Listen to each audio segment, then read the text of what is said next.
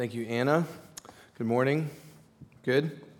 Hey, welcome to uh, Midtown Fellowship 12 South. Uh, my name is Elliot Cherry. I'm the pastor here, and uh, fall has begun. Uh, we are beginning our new fall series uh, this morning because we get to decide when seasons change.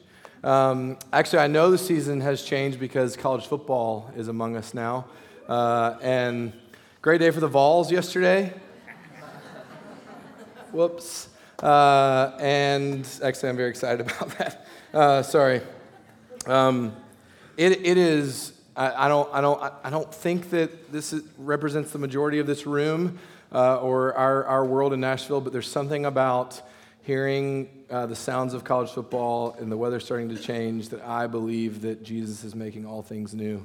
Uh, I love it. Uh, it is a deep joy for me. So I totally neglected my kids yesterday and watched football all day. Um, that's, that's not entirely true.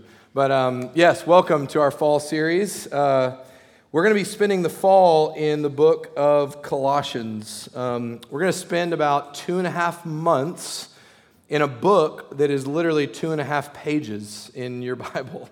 Uh, it, is, it is a power packed book. Uh, the Apostle Paul wrote this book uh, from prison. He's in prison, he's in chains in Rome awaiting trial. And he writes to this small, small church in a little town of Colossae in Asia Minor. So if you can imagine, uh, kind of across the Mediterranean Sea, he's writing. He's never even been to this church. He, he didn't plant this church. He planted a church in Ephesus that then planted this church. And so he, he's never even met these people, but he loves these people. This is, this is like the beginning seeds of the gospel of the kingdom of God are beginning to grow in, throughout the Roman Empire.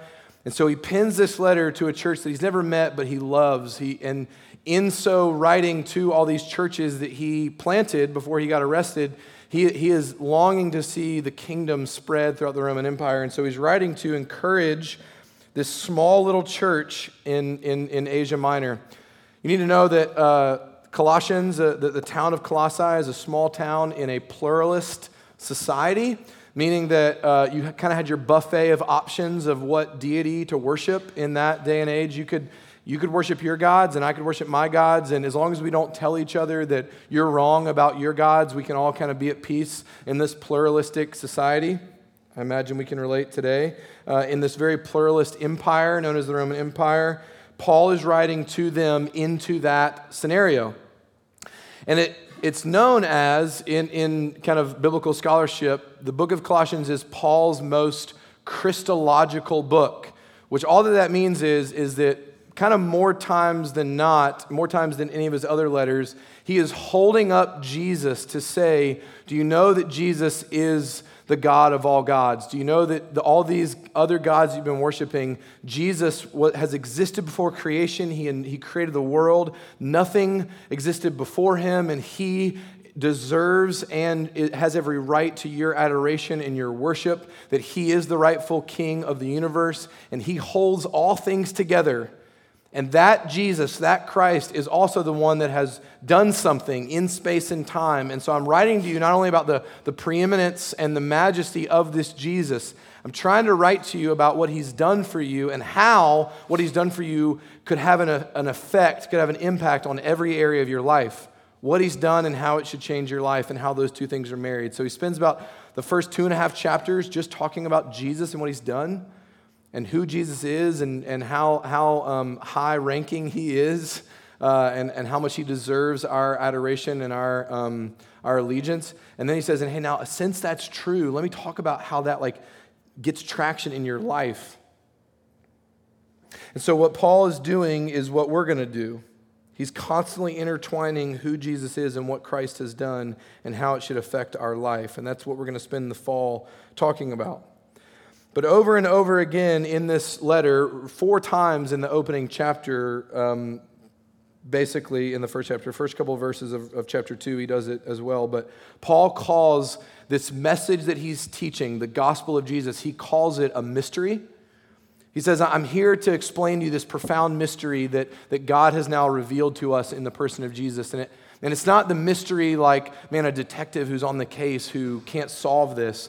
It's more this idea that he's getting at this mysterious gospel is, is a mystery because there's no way it's this good.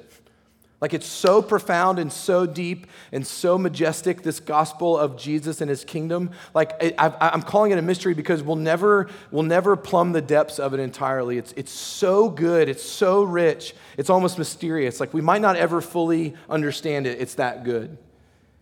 And so, borrowing from Paul's language, calling the gospel uh, this, this mystery over and over again, um, we've decided to call our series, throw that artwork up. Is it, has it been up the whole time? I've been unaware? Good. Thank you. Timing. Uh, we're calling this series uh, Maturing in the Mystery of Grace. We used, we, we didn't borrow, we, we paid for some artwork to be used from an artist from a family here, uh, Sarah Landalt. She's got some amazing, amazing artwork. Uh, but the, the, idea is that the, the, the imagery even should go along with this mystery of the gospel. Do you know how beautiful it is? Are you, are you drawn into this mystery that we will never reach the final depth of, but we will always be searching to know more and more of the riches that is in Jesus and his gospel? And what would it look like to mature in that? What would it look like to grow up in this mysterious, beautiful, awe inspiring gospel of Jesus? So we're calling it maturing in the mystery of grace, which is going to be our, our two parts of today's sermon. As a way of introduction to the book and the series, and this is kind of a theme for Paul all throughout, wanting the church to mature in this mystery of grace. That's how we're going to break up today as well, and what our passages lead us in. First, what is this mystery of grace? And then we'll talk about what does it mean to mature in that mystery as a way of setup uh, to come to communion together in just a little bit. So, first, Paul, uh, in verse 22, the first little section that was read, first couple of verses that Anna read for us. Verse 22, Paul is revealing the mystery that he also calls the gospel. Listen to the mystery declared, the mystery revealed. But now, he, that's God, but now he has reconciled you by Christ's physical body through death to present you holy in his sight, without blemish and free from accusation. Let me read that one more time. But now he, that's God, has reconciled you by Christ's physical body through death to present you holy in his sight, without blemish and free from accusation. Paul is saying that the, this eternal, preeminent, uh, eternally existing Jesus stepped into space and time. He got a body. That's what he's saying. He got he like put on actual skin. He incarnated and he stepped into space and time. He stepped into history and he did something. And what Jesus, the Son of God, very God of very God, what that Jesus, that preeminent God, that preeminent Christ did, affected something. It actually changed, it altered a reality, it affected a new uh, reality for the people of God. It did something. It wasn't just an example to look at and go, man, isn't that precious what Jesus did? We should all be inspired by that. No, it changed something. It did something. It altered a reality for those that belong to Jesus. And here's what he says the very end of verse 22 Christ now, because of his death and work and resurrection, has presented you to himself holy, without blemish, and free from accusation.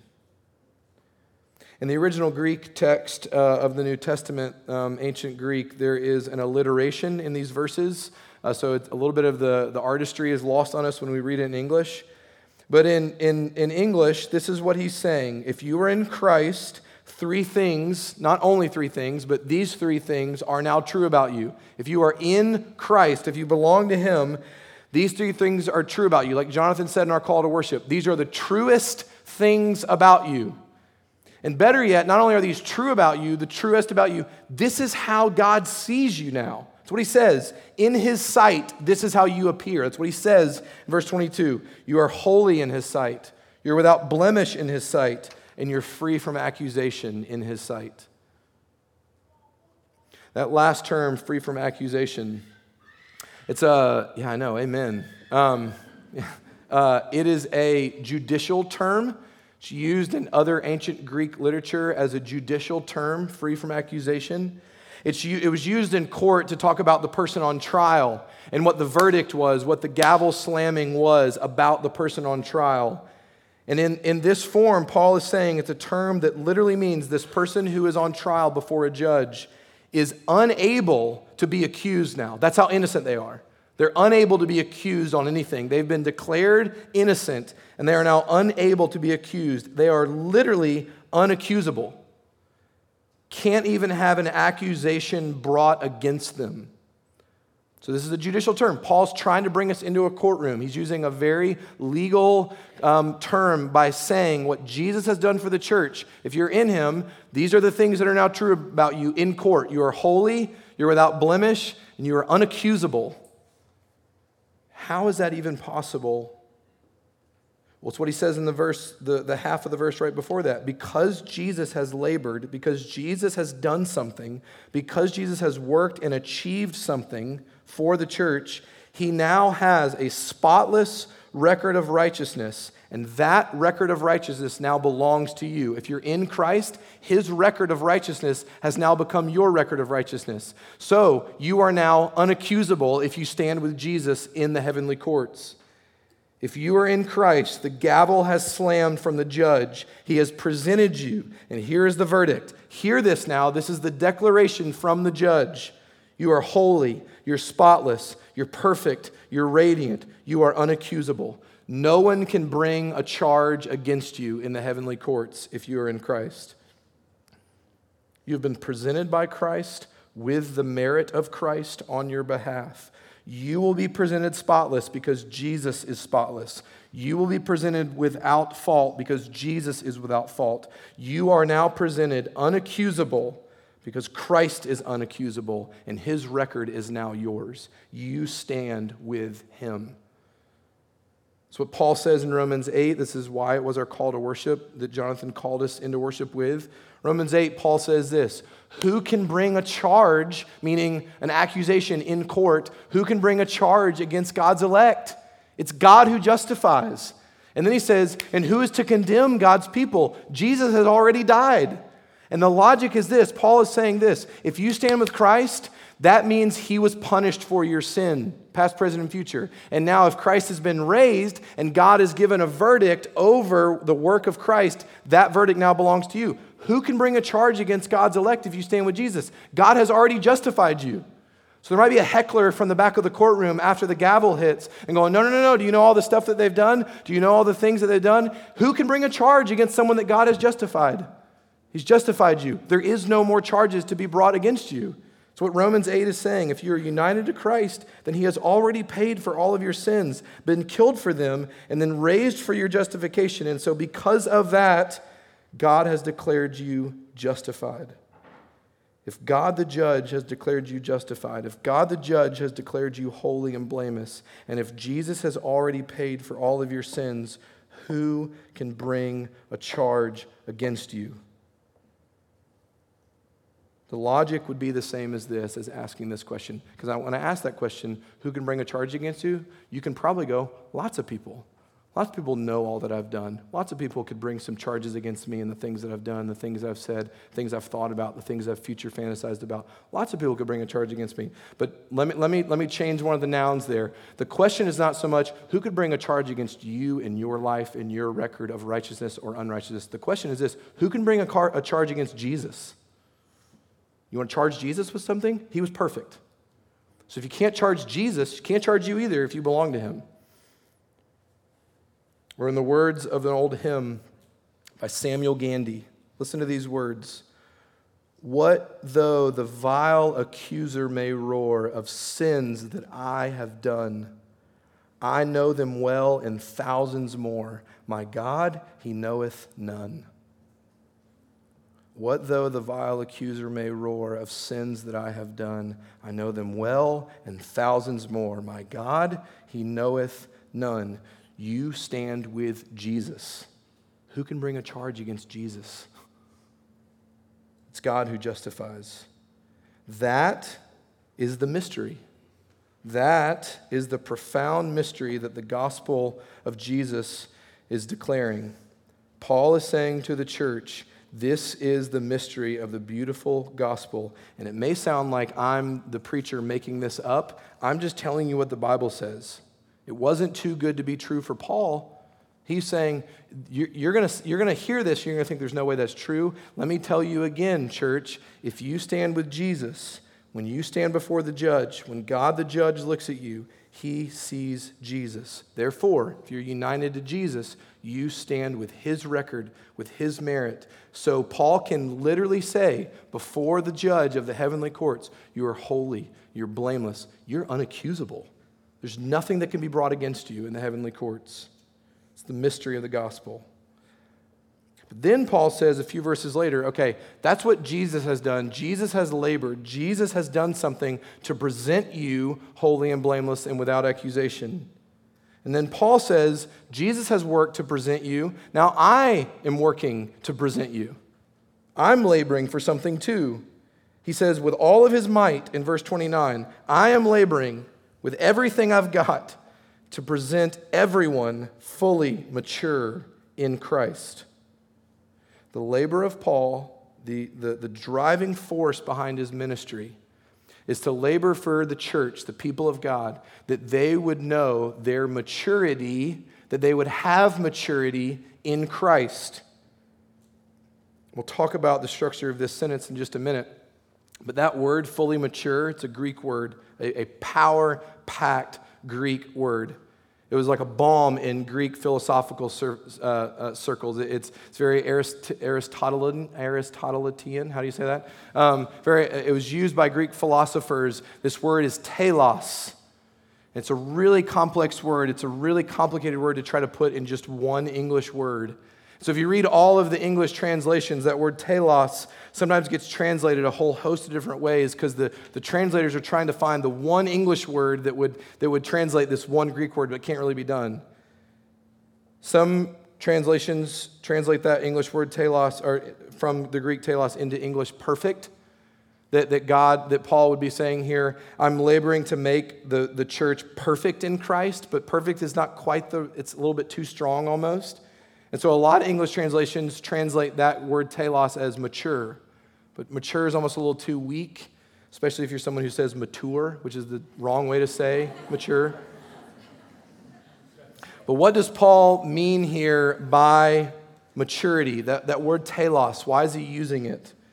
And why would we call our entire sermon series maturing in the mystery? What, what, what are we getting at when we use that word? This, this complex word, it gets translated a whole host of ways in a lot of different contexts.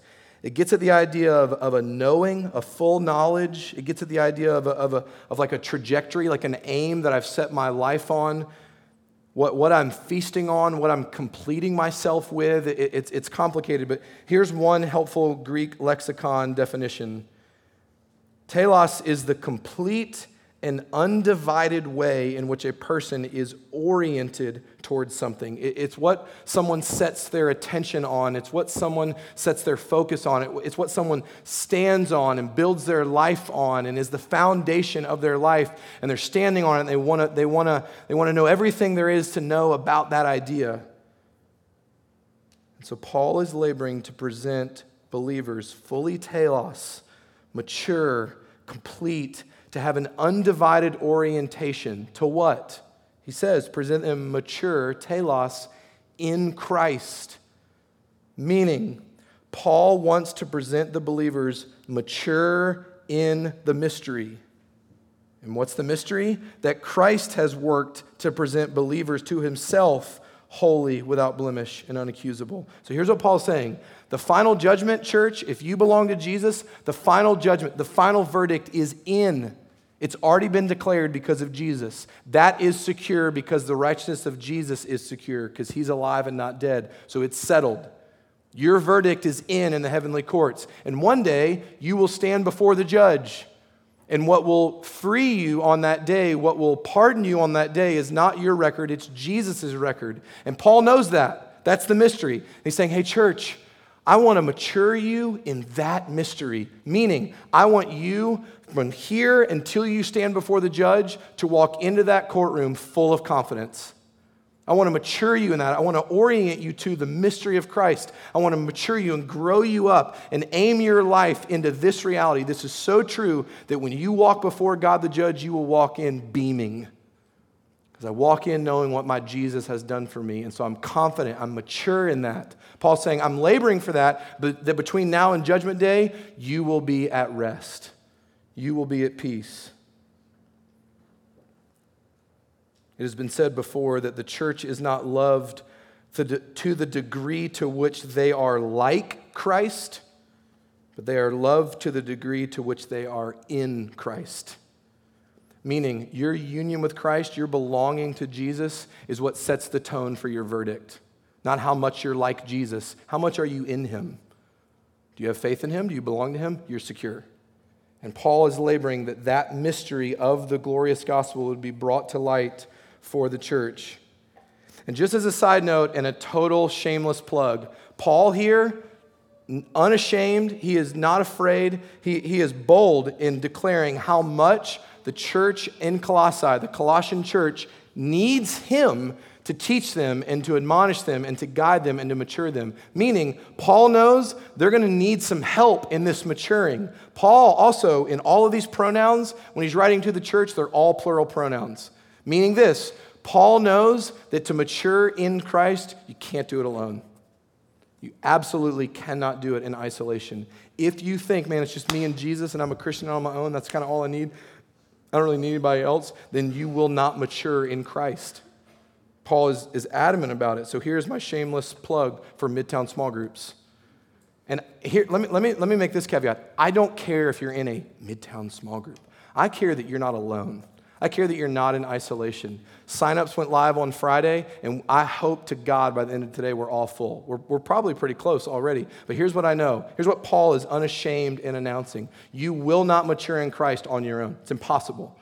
That's why he's saying to them, You're going to need me to help you mature. Do you know it's okay to need other people to help you grow in your knowledge of the mystery? If you're in a midtown group or not, I really don't care. Let me tell you what you're going to get with a midtown group if you sign up for one. You can get $1,000. No, I'm kidding. You're going to. If you sign up for a Midtown group, here's what you're going to get. You're going to get a leader, a group of leaders potentially even in a living room on some night of the week that they have been trained and equipped to love you, to help you grow in maturity, to help you feast on the gospel through Scripture together. They're going to walk through a passage of Scripture with you in that living room. And they're not going to try to fix you or rescue you or save you. They're going to let you be you. And they're going to apply the gospel, this mysterious gospel, to your life wherever you are. And they've been trained, they've signed up to say, hey, I want to do that for a room full of people. And so if you're getting that somewhere else, great. I, I, don't, I don't care if it's here or not. I care about you maturing in the mystery. I know that in Midtown groups, you will. I know that that's what we are building it all on. So if you're getting it somewhere else, I would celebrate it. Uh, truly, if you're not getting it somewhere else, please, for the love of Jesus, literally, please sign up for one of our groups. We, we long for it, for you to mature in the mystery of the gospel. But let's back up a second. Let's ask this question Why would Paul, or why would Midtown, care about you maturing in the mystery? Why would Paul care about it? And what would it mean to be fully mature in the mystery? What would it mean to have telos in the mystery of Christ. Well, it's why language here is so important, down to even the prepositions that Paul chose to use through the guidance of the Holy Spirit, what he was trying to say. Paul here says he wants to present the church mature in Christ, not present the church mature to Christ. The idea that mature to Christ gets at this idea of like Paul wants to kind of polish the church up and clean them up and get them ready like this prize and go, Here you go, Jesus. I'm presenting your people mature to you. Don't you see how mature I've made them? Don't you see how clean and holy and righteous they are? Look. But that's not what Paul's saying. He says, I want to present you, church, mature in Christ. Meaning this Paul knows that the church is already a trophy to Jesus. Paul knows the church is already a prize to Jesus, and he has made that known through his work. Paul is laboring for the church to know what kind of prize and treasure they are in Christ. He's saying, I'm not laboring so that you clean your act up. I'm laboring so you know how precious you are to Jesus. I want to mature you in the mystery, not mature you to show you off and maybe Jesus will love you then. No, look at what Jesus has already done. Jesus has already labored to present you holy and blameless and unaccusable. Do you know that? I want you to mature in that. Paul wants the church to live out of, to be driven by, to be so rooted in, to be immersed underneath the mystery of the gospel. And so, maturity for Christ, maturing in Christ, Paul would say, would be for the church to live out of who they most truly are. Maturity would be for the church to have embraced their truest identity. What is that identity? We just went over it in verse 22. You're holy, you're blameless, you're unaccusable. That's your truest self. That's who you really are now before God. And Paul's saying, I want you to know that so deeply that you begin to live like that's true. You know how I'll know when you believe that that's true? You'll start living like it's true. He wants the church to live as if their truest identity was real that the church who's already holy in status before God would become holy in reality. That the church who's already without blemish in uh, standing before God would become that in reality. That the work, the labor of, the striving of the Christian life is to make the Christian what they already are. It's, it's, to, it's to have their actions catch up with their identity. This is who you are. You're holy and blameless and unaccusable. Do you know that? Do you know how your life would look differently if you actually believe that? Only in Christianity, only in Christianity are you given an identity first that is unchangeable and then taught to live out of it. It's the only religion or philosophy in the world where that's true. Every other religion, every other way of thinking is going to tell you work, labor, achieve, and you'll get an identity. Christianity says, here's an identity. It's free because Christ has labored for you and accomplished this for you. Now, will you learn to live out of that? And so, growth in the Christian life, maturity in the Christian life looks like stepping into who I really, truly am in Christ. That my life begins to reflect my truest identity. And mature people, mature in Christ, are those that have become, that have become so at ease, so at home with their identity in Christ that there's nothing left to prove. And so they become free people. At Midtown, as leadership, kind of in, in the um, discussions and the, in the um, planning that we have, we talk about this a lot, seeing our people become mature in Christ. And we, when we say that, we mean maturity in the fully orbed sense. We talk about four part maturity as leaders here. That we hope to see all of our people become mature relationally, mature spiritually, mature emotionally, and mature socially. We want maturity, the maturity in Christ, to then infiltrate every part of their being. We want them to be mature with their emotions. Do you think anybody needs help with that? We want people to become mature socially, where they begin to see themselves in their truest identity and what that means for their role in serving the world. We want people to become mature relationally, that would heal marriages and heal parenting and child relationships and heal relationships at work and in the city. We want to see maturity happen in all of its aspects. And we want to see that because, and this is another tagline we say around here a lot as leaders, we believe that the mature in Christ change the world. This is why Paul cares about it. This is why Midtown cares about it. We're not just trying to say, hey, how many maturity points can we get and grow up and then celebrate and go, man, we really became mature. We know that the more mature people become in Christ, the more they change the world. It can change your marriage. It can change your neighborhood. It can change Nashville. It can fight against poverty and injustice. It can go seek out the marginalized and the lost. Mature in Christ, the mature in Christ, always go and change the world. Because you know what mature in Christ do?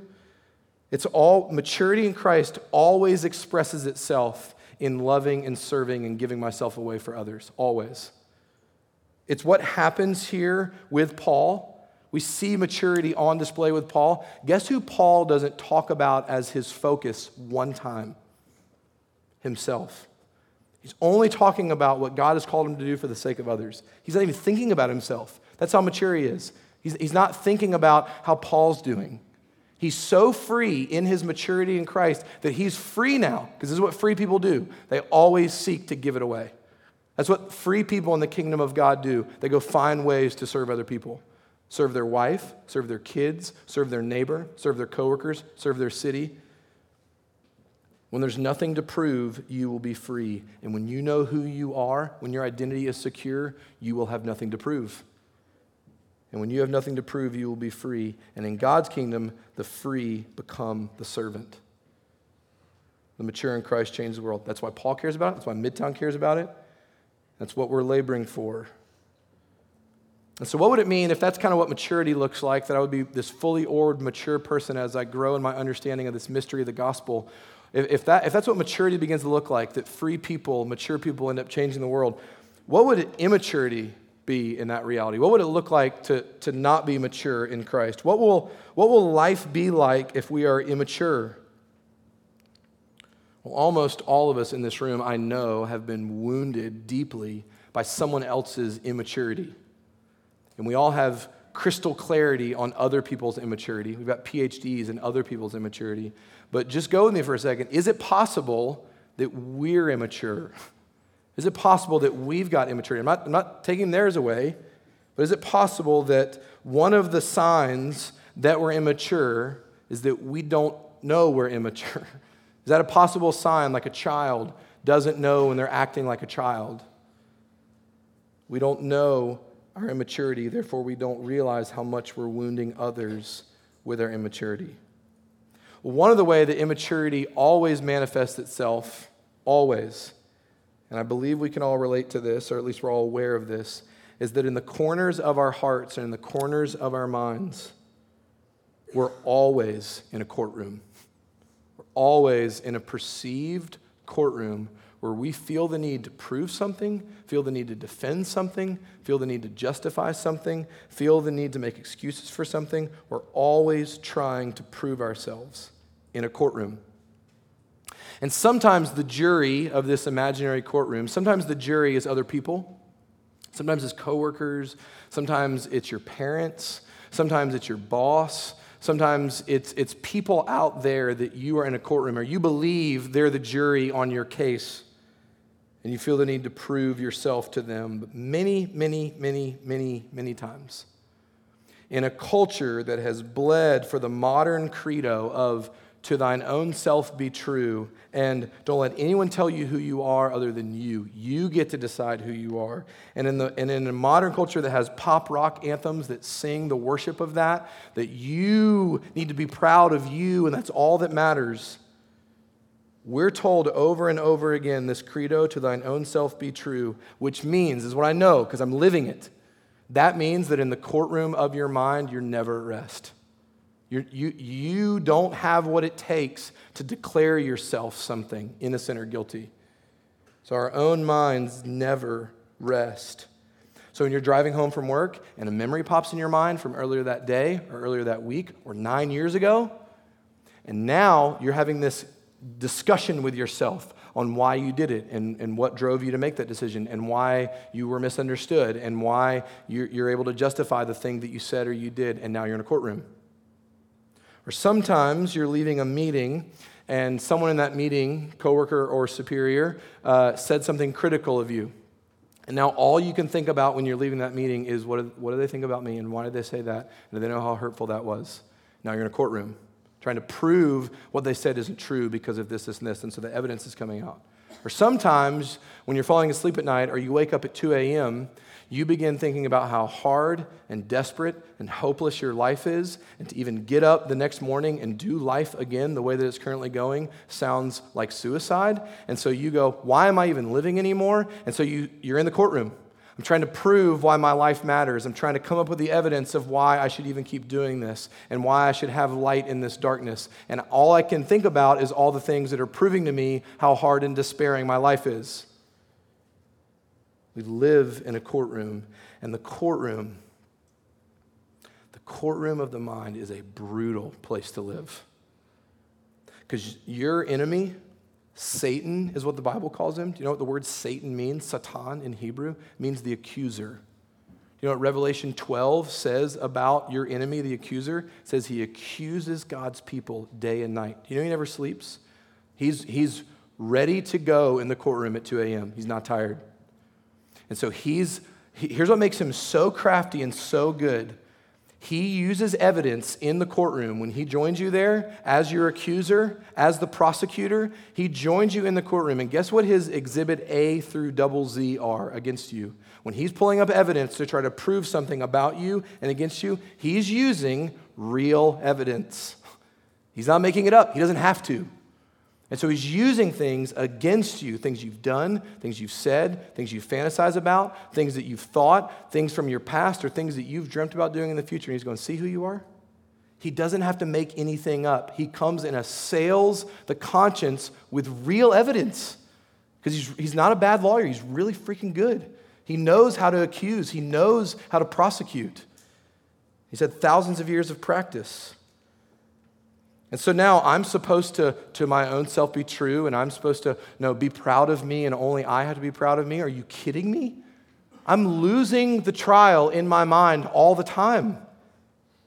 I'm supposed to not be so hard on myself, and I'm supposed to declare myself an identity. That's exhausting. It's never enough. I'm not winning in court, I'm being destroyed in court.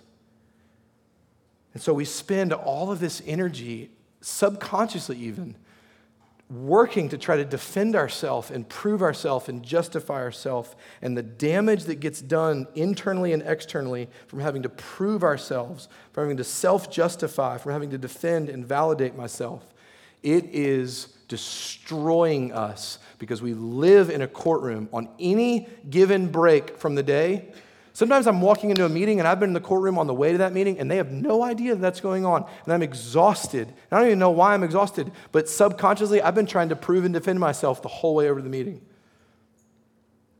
Or how about when I'm having a conversation with my wife? Everything from um, where we're going to go to dinner that night on our date to how we should discipline our kids to how she felt like I interacted when I came home that afternoon, anything. How about in the, in the crucible of that moment? I can feel like something is at stake, namely my identity. I can feel like something has to be proven to her. She said something, she's thinking something, she accused that. Now I go into lawyer mode, into courtroom mode. She doesn't even know it. But now I'm fighting to prove something, fighting to defend something, because something's at stake to me.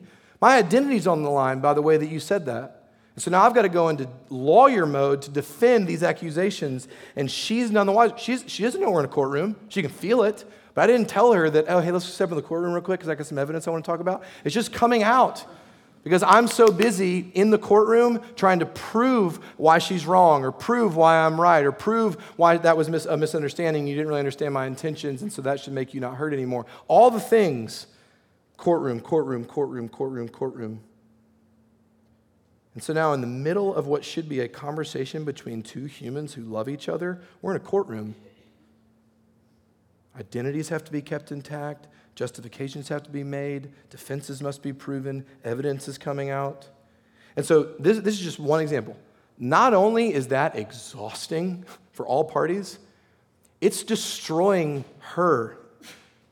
Because think about it, in that moment, I'm not listening to her, I'm not loving her, I'm loving somebody, but it's not her. I'm not caring for her. I'm not actually engaged in the process of caring for my wife. I'm too busy defending myself, even just internally. Do you see the connection of the, the, the labor of having to prove yourself to others or prove yourself to yourself and the damage that can do to anybody that tries to get close to you? Do you know that the sin that's destroying you the most right now the thing in your life that is causing the most harm in you and in other people is the area of your life that you keep defending yourself about. The place in your life where you feel like something has to be proven, the interactions in your life where you believe something ultimate is at stake, it's destroying you and those close to you. Because instead of being free, you're frantic. And instead of being loving, you're anxious.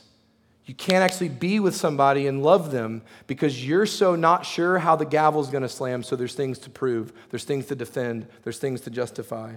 And maturing in the mystery, get this, begins looking like stepping out of the courtroom. I'm free from the courtroom. Because did you hear what the mystery said to me? Did you hear what the love of God has done for me? Do you hear how I now stand before Him in the courtroom? I don't have to be in the courtroom. The gavel has already slammed, the verdict is already in. There is nothing at stake here. This courtroom theme is all throughout this passage. Similarly to that verb unaccusable or that noun unaccusable, the verb here that Paul uses twice is also a courtroom um, themed verb. It says Christ has presented you. That word to present is a judicial term. It, mean, it literally means like to bring someone before the court. Like I'm presenting you before the court. And did you hear how Christ has presented you in the courtroom? holy, blameless, unaccusable. Paul is saying, I know the courtroom of the mind. I know how exhausting and damaging it is. And I'm trying to get you out of the courtroom. Why? Because the mature in Christ changed the world. When there's nothing to prove, you'll be free to love people. When there's nothing to prove, you'll be free to serve people. When there's nothing to prove, you'll be free to change the world. Christian, you are now unable to be accused when you stand before the judge and jury because Jesus has presented you to himself blameless without fault or stain. You do not have to present yourself to anybody because Jesus has presented you. He pleads your case to the judge with his own merit. Who can bring a charge against Jesus? How many of our wounds do you think wounds done to us and wounds that we participate in have come from trying to present ourselves instead of being presented by Jesus. Do you know you are killing the people around you? You're killing yourself because of your refusal to be presented by Jesus. And that's why we care about maturing in the mystery of grace. The aim, the telos, the orientation of Paul is the same as Midtown. We want to present you mature in the one that's presented you. Not mature to him, mature in him. And to present you mature in the presenting that Christ has done. And as we mature in this mystery together, we want to grow up in that, stand on that, be drowned in that, that we might heal this broken world. Let's pray.